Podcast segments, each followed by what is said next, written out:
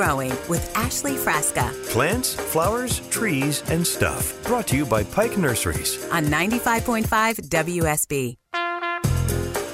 Back on Green and Growing. Happy that you're with me on a Saturday morning. It's going to be a beautiful day. It's going to be a beautiful weekend. I just want to give a shout out to the Good Neighbor Day Air Show from Peachtree DeKalb or DeKalb Peachtree Airport, however you like to say it. I bet you that Smilin' Mark McKay and Mr. Scott Slade are already up preparing for that.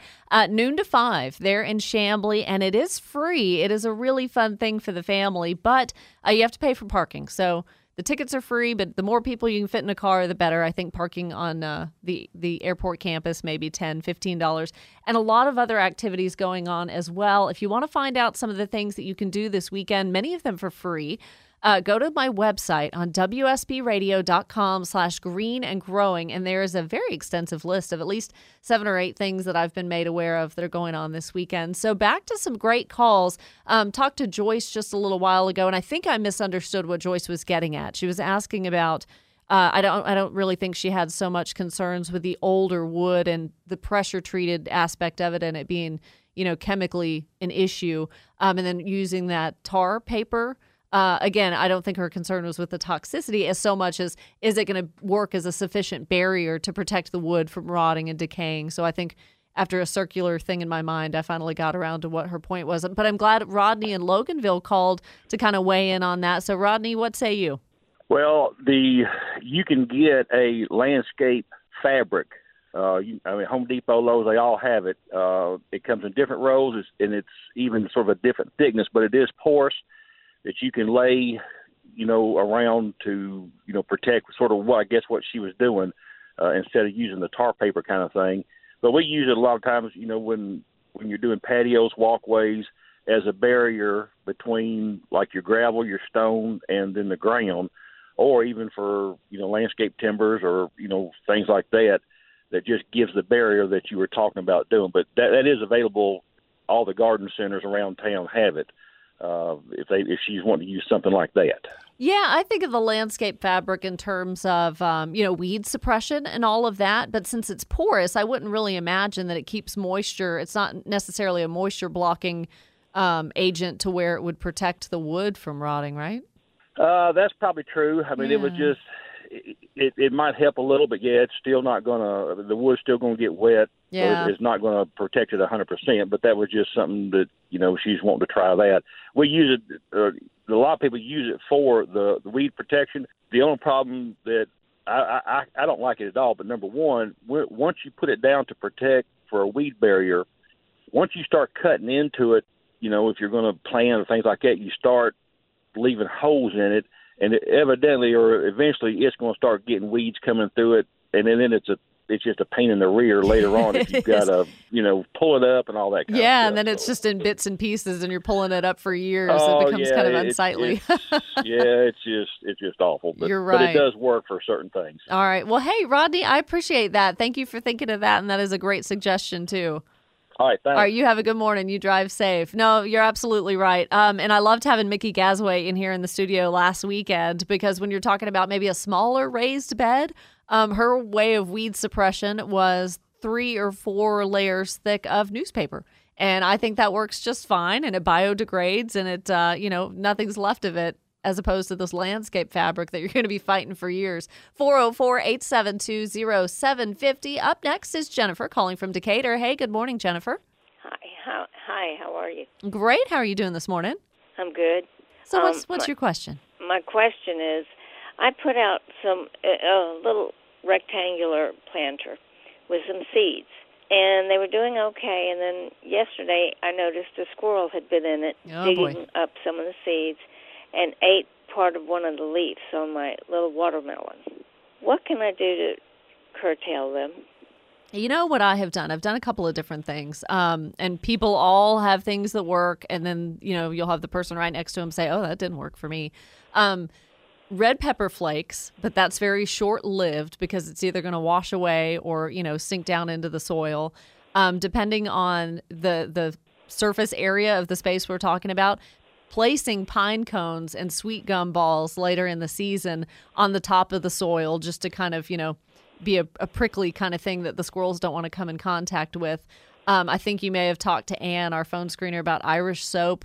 Again, Yeah. people have talked about that too shavings of Irish soap to repel um, squirrels and deer, and I have not found that to really be successful. It's it's the whole you know scent of something associated with a human, and squirrels are no more afraid of us or you know bothered by us than the man in the moon. So any human scent is not going to really throw them off. Um, what i have done myself for smaller pots on the deck and smaller planters uh, when we moved into our house you know i went through the garden shed and the, the previous family left a ton of random things. But come to find out an old screen door was the best thing they could have left for us because i cut pieces out of that old screen door and I laid those patches of screen on top of the soil, and then I kind of anchored them down with little toothpicks in the corners of the patches of screen, and that worked great. It didn't blow away, didn't wash away, didn't sink into the soil. So if you can maybe get your hands on some kind of netting or screening or something like that, that may work too. Okay. Yeah. Okay, great. I, I hope you're fortunate enough to come upon just an old screen door for free, you know, like I was. But something like that is going to keep them from digging. the The first attempt when they go to scratch at that, I mean, they'll go they'll go elsewhere. Okay. Thank you. I'll give it a try. All right, you're welcome. Thanks for the call, Jennifer. Thank you. Bye.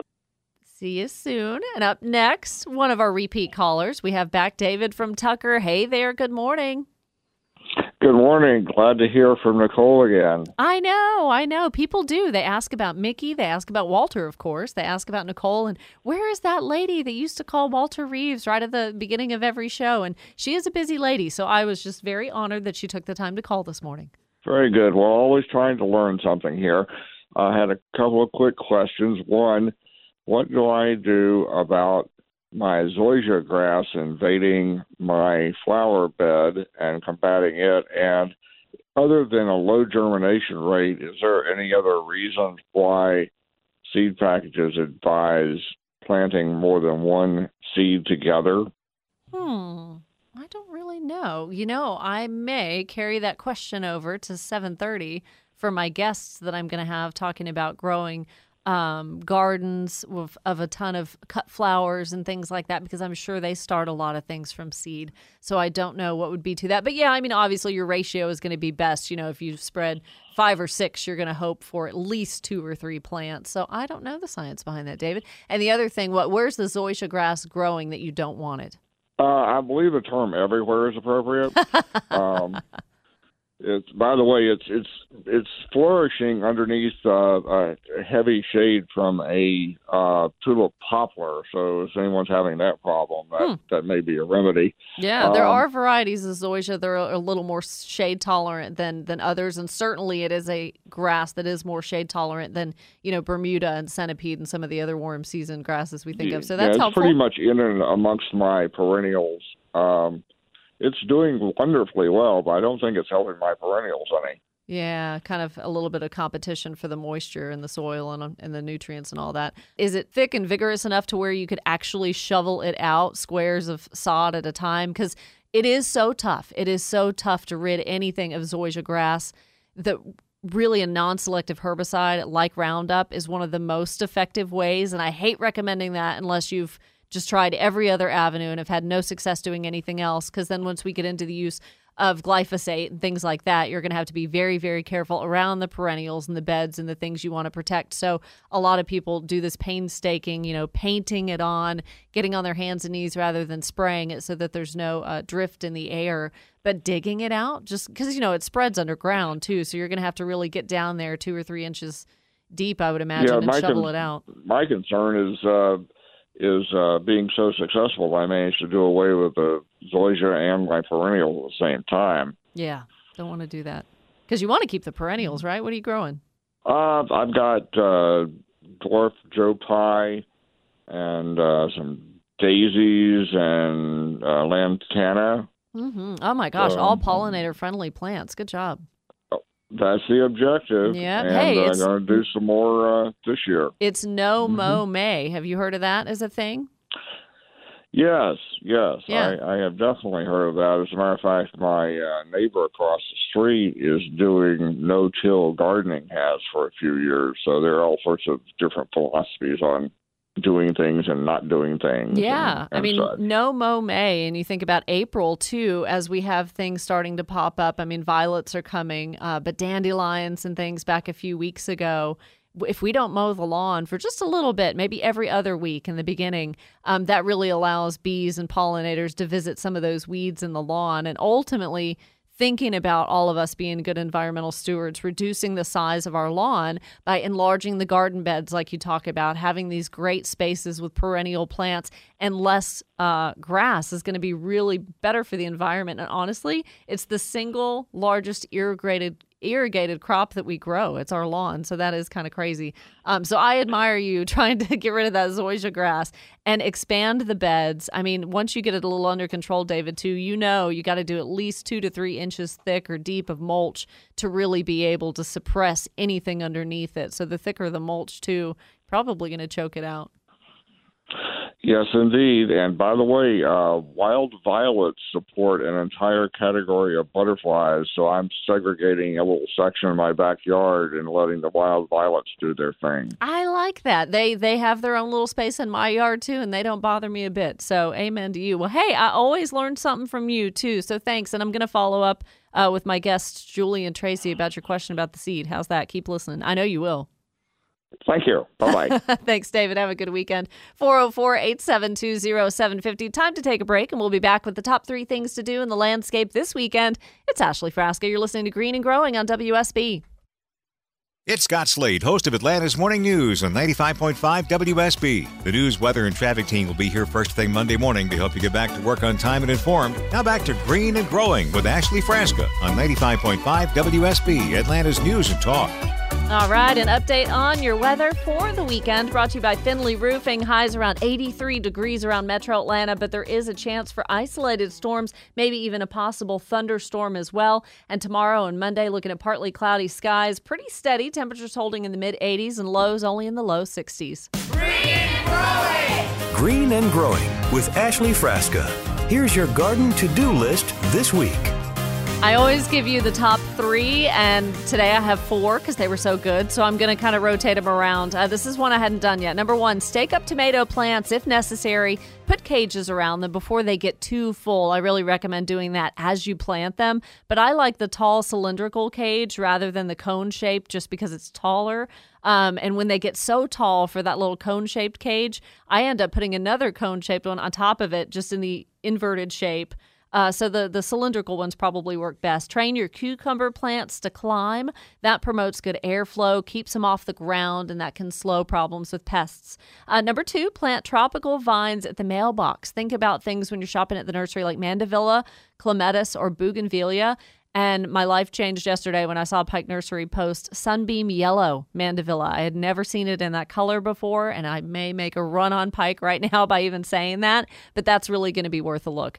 And number three, prune early flowering azaleas now that they've finished blooming. I'm going to plan to prune my rhododendrons here in the next week or so as well. Uh, remove tall sprouts all the way down at their base inside the shrub as you start to think about shaping up that azalea. 404 872 0750. Hey, Marge, I think I've got a quick minute to get your question about hydrangeas.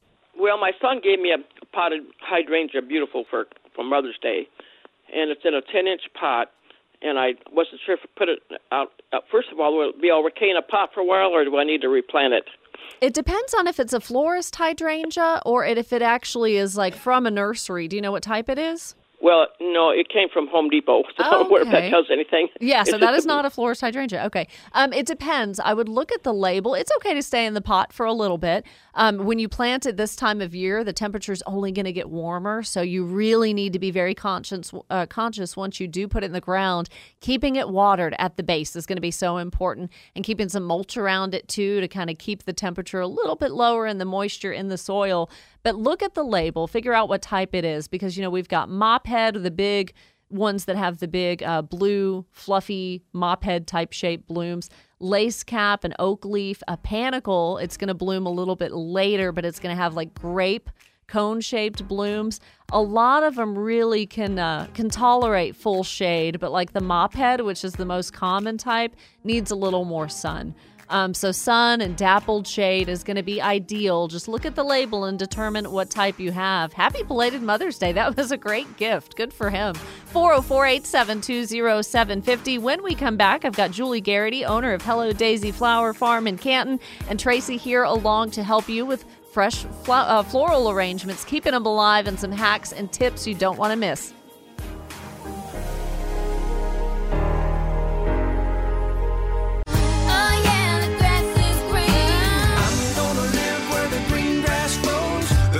Always greener on the other side.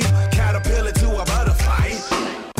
It's Green and Growing with Ashley Frasca Plants, flowers, trees, and stuff. Brought to you by Pike Nurseries. on 95.5 WSB. Just like that, back to green and growing, 736 on your Saturday morning. Happy to be here with you. And I'll be here tomorrow, too. If you're driving around on a Sunday afternoon, I'm filling in on the weekly checkup tomorrow from 3 to 5. So, seven days in the week of Ashley on the radio. I don't know if that's a good thing or a bad thing. And then we'll go back to doing traffic reports uh, Monday through Friday morning for you to get you through your morning drive during Atlanta's morning news. I've got Ann answering the phones today, Leo behind the board running the music and making everything work. And now in studio with me, I have my guest. I've got Julie Garrity, who's the owner of Hello Daisy Flower Farm in Canton, and her neighbor, Tracy Gables of Retreat Lane Flowers. Good morning, ladies. Good morning. Good morning. Never thought you'd find yourself getting out of Canton, GA, and driving down to Midtown to be on the radio at 7:30, some ungodly hour on a Saturday morning. Oh, it's wonderful. We're so happy to be here. Thank you. yeah, I'm really, really glad we got to know each other. And uh, Julie, we were introduced to one another by our friend Tara. Hi, Tara. Hi, Tara. And uh, she's like, You've got to meet this friend of mine. She does wreath classes in the wintertime and she has flowers in her yard, but I did not know the extent of the flowers in your yard. I thought, Oh, good for her. She grows There's flowers. a few. So, what made this so attractive is it's a topic I've not covered, but we've never talked about flower arranging and cut flowers. And, you know, as simple as your loved one gets you a dozen roses, and then you're like, oh, I don't have a green thumb. And man, those things die three or four days after they're given to me. So, I thought this is really a good topic. And if you get on my Facebook page, uh, Green and Growing WSB is what you search on Facebook, you can see some pictures that Julie shared with me of flowers in her backyard Yes. that she is growing and they are meant to be cut flowers and then you do arrangements all of all kinds and sizes I do. I do. It we kind of, you know, fell into the arranging. I started out growing and we start probably 90% by seed. yep And, um, you know, it's a process. It starts sometimes in the fall. There's a lot of flowers that um, bloom er- in early spring that, you know, we plant in October. Wow. They overwinter and they're, they develop better root systems and they just, they come out early spring and they're beautiful. I mean, before I knew what I was doing, I would plant them in March. And I thought, well, how come I'm not getting these blooms that everybody else is getting? And there's a trick to it. It's, you know, they're called cool flowers. But um, the arranging part I kind of fell into after I started growing, um, I realized I really enjoyed doing it, and people liked what I was doing, and that that just kind of became an area that um, has grown. Is it is it your happy place It's I mean, kind of my happy place. Yeah. Yes, it, it allows me to be creative, and you know, I kind of zone out, and I take a little too long sometimes arranging things because you know you stare at- perfectionism you know? Exactly, Mhm. exactly. But um, yeah, it's really fun. It's a great creative outlet, and I just I like the joy that Yeah. the arrangements bring people to. Yeah. Absolutely. Yeah, you bring joy not only to yourself but to others too. Yeah. And we talked about this off the air, Tracy, during the pandemic. A lot of people retreated to the outdoors, which was so awesome. And my show came on the air right at that very moment that the world was shifting. And I thought, oh gosh, what have I done? Um, but, you know, vegetable gardening may not be the thing for everybody, you know, if they just don't have the space or don't have the time. But then this, you know, growing cut flower gardens, so to speak, kind of became a thing as well too. What would you say is like the uh, the following and the the uh, uh, enthusiasm behind this that's really out there? Well, I think the pandemic is what really got me started. I've always loved cut flowers, but I, I work in the hospital, so it really hit me hard personally, and it became sort of my outlet to escape, um, bring some beauty. And then I started growing so many that I just needed something to do with them. So I started sharing with my friends, um, and then it's led to all of this. Um, I think there's a lot of younger people getting into gardening now, which is Mhm. really fun. I love that. Um, the cut flowers, um, I think things like Instagram and Facebook are helping with that because they want to see pretty things, especially with everything that's going on right now. And now, what are some of the things that you grow? Um, I grow. I have hundreds of dahlias in my yard. Um, she has so many dahlias. I do. um, that's that's become a, quite a bit of an addiction. Um, hydrangeas were my very first love. I have lots of those. Peonies, zinnias, um, snapdragons. Celosia, snapdragons. Yes. Yeah. Now, uh, celosia, I love, and I bought and put it in my mailbox, and you know, coxcomb. They're very short and cute. And then I saw a picture of someone growing them in- Yeah. in a garden, and they're tall and they look So different. So I guess it's just a different variety. Yeah, I'd never seen them that tall. Yeah, mm-hmm. there's so many varieties. And that's something that is important to note too. If you're interested in starting a cut garden, you know, you've got to look at the variety. Not mm-hmm. all of the, there's a lot of dwarf versions of these, like zinnias, for example, that are meant to just be bedding zinnias. Right. The flowers that we grow are meant for cut flowers, so they're going to get sometimes five feet tall. Mm-hmm. So, yeah, that's important. One of my favorite things that I discovered in arrangements, you know, when you move on from roses and you start getting a little more sophisticated, you look at the store and and I can't stand the dyed daisies and things like Yeah. that, the blues and just the unnatural colors. But one of my favorites to fall back on when you're tired of roses is Alstroemeria. How hard or easy are those to grow? They're fairly easy. Okay. They really are. And they are extremely hardy. I mean, I think they could last a month, possibly more. They do last long longer than roses. You, you know, do proper care. They are incredibly hardy.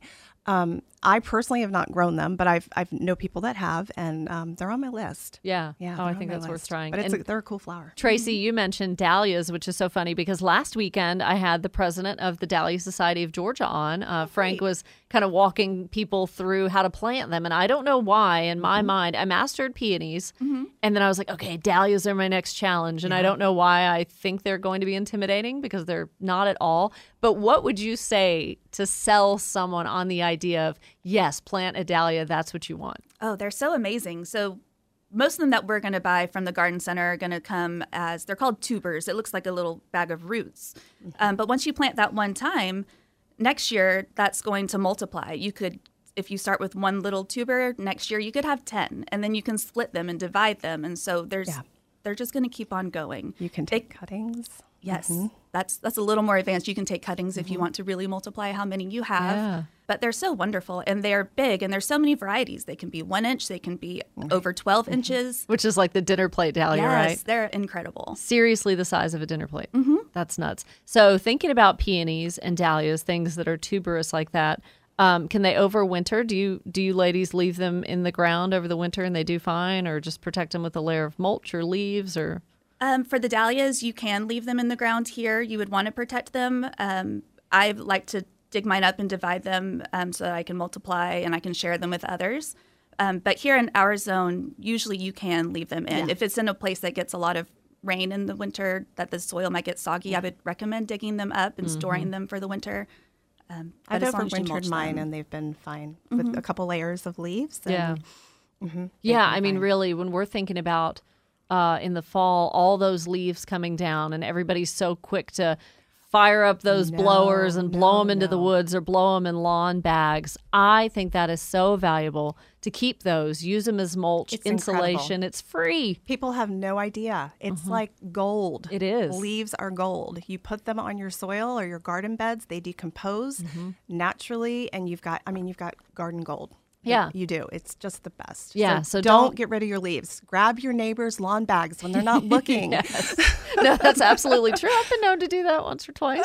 Um, well, so going from the aspect of um, I've I've got Julie Garrity, owner of Hello Daisy Flower Farm, and Tracy Gables of Retreat Lane Flowers in the studio, talking about these cut gardens, and then now let's get to the part, and we have plenty of time with you ladies this morning about actually cutting them.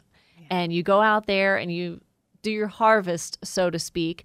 Um, what are some of the things that you're probably a little more strategic when y'all go out there and cut rather than me if I'm just going to go, you know, cut one bloom off my hydrangea to stick in a vase or something? Y'all are probably a little more strategic. Is there something behind that, the time of day or how you cut it? There's there's lots of factors. I mean, you definitely want to pay attention to time of, to time of day. Um, in the summer, Georgia heat is incredible. You want to get out there early in the morning, and you want to cut, or you want to cut in the evening when the sun has gone down. If you cut in the middle of the day, the plant is stressed. Yeah. And it's not going to be. It's, It's not going to look its best. It's not. It's going to reflect that once you cut it. Even if you do all the you know proper post handling steps, or post harvesting step, excuse me. So that's important. It's important to have a fresh, clean bucket of water, and you want room temperature water, not too cold, not too hot. You want to have clean scissors or snips. You know, keep a solution of bleach water and spray them on your snips. That's important to keep everything sterile and clean. Um, you want me to keep going? Yes, yes. Um, I knew there was more to it than just, I'm just going to go out there and cut some stems. Yeah, a lot of times I'll get calls and people will say, you know, can I get a bouquet this afternoon? And they don't understand. I'm like, you know, I can't. I need at least 24 hours because if I'm going to give you flowers from my garden, I want them to look their best, and mm-hmm. that means they need time to rest after you've cut them. They they need to condition, is what we call it. They go in the bucket at room temperature water. We put a little bit of hydration solution in there to give them the best chance to take up as much water as they can. They rehydrate, they rest, and 24 hours later, they look amazing. That's and they'll last so much longer. So yeah. they kind of perk up for you. They do. Knowing yeah. that their fate is to be on display. On display for the remainder. All right, 404 872 0750. Just taking calls for Julie and Tracy if you have questions about. Uh, flower arrangements or cut gardens or anything like that, let us know. And when we come back after the break, we'll be hearing from one of my colleagues, Sabrina Cupit of the uh, WSB News team. She has gotten into this as a hobby and has some great questions for my guests. So stay tuned. We'll be right back. You're listening to Green and Growing on WSB. It's Scott Slade. Did you know you can listen to Green and Growing with Ashley Frasca on Saturday mornings on your smart speaker? And me too, weekday mornings. Just tell your smart speaker play 95.5 WSB, and we're on 95.5 WSB, Atlanta's news and talk. Here's Ashley. That update on the weekend weather brought to you by Finley Roofing, and we're back to green and growing right here on 95.5 WSB, a voice you're going to recognize certainly from the newscasts during the week, and our health reporter Sabrina Cupit. Sabrina, maybe folks don't know you do flower arrangements as a hobby. I love it. It brings me so much joy. It's the one thing that I would just do all day if I could. See, isn't it relaxing? and and I can't believe this is a topic I hadn't covered on the show yet in three years. And folks that have gone to Rivermont Golf Club have seen your work. Yeah, I do flowers there. Yeah, and it's just a hobby. They make me happy, so I do something that makes me happy. As it's kind of opposite of the, the news, which yes. most of the time is not happy. Right. So um, yeah, I love it. Now, where do you get your flowers from? A variety of places. Um, I do have a wholesaler that I can go to uh, through the club, but grocery grocery store flowers are really pretty cool, and we have a lot in our yards. That helps. So um, I use a lot from the yard, a lot of the greenery for sure. Oh yeah, it's yeah. free. It's easy. That's right. Well, so I thought of you the minute uh, I had my friend Julie on to talk about flower arrangements and maybe hacks for people to make their arrangements last a little bit longer. And I know you've had some ponderings and some things you wanted to ask her about. Yeah, I'm so excited that you invited me in. So thank you so much. And Julie, I guess I have a couple of questions. So I'm just going to toss them at you and let you guys answer them for me. But um, the first is, how do you get your flowers to last longer? I've heard, uh, you know, put a drop of Clorox in, and then it, does it have anything to do with the temperature of the water? Should we do cold water, warm water?